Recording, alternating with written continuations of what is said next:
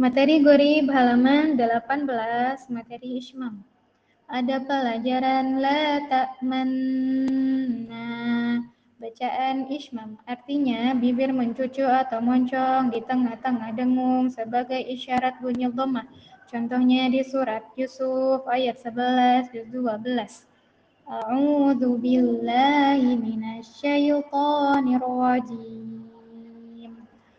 Qalu ya أبانا ما لك لا تأمنا على يوسف وإنا له لناصحون.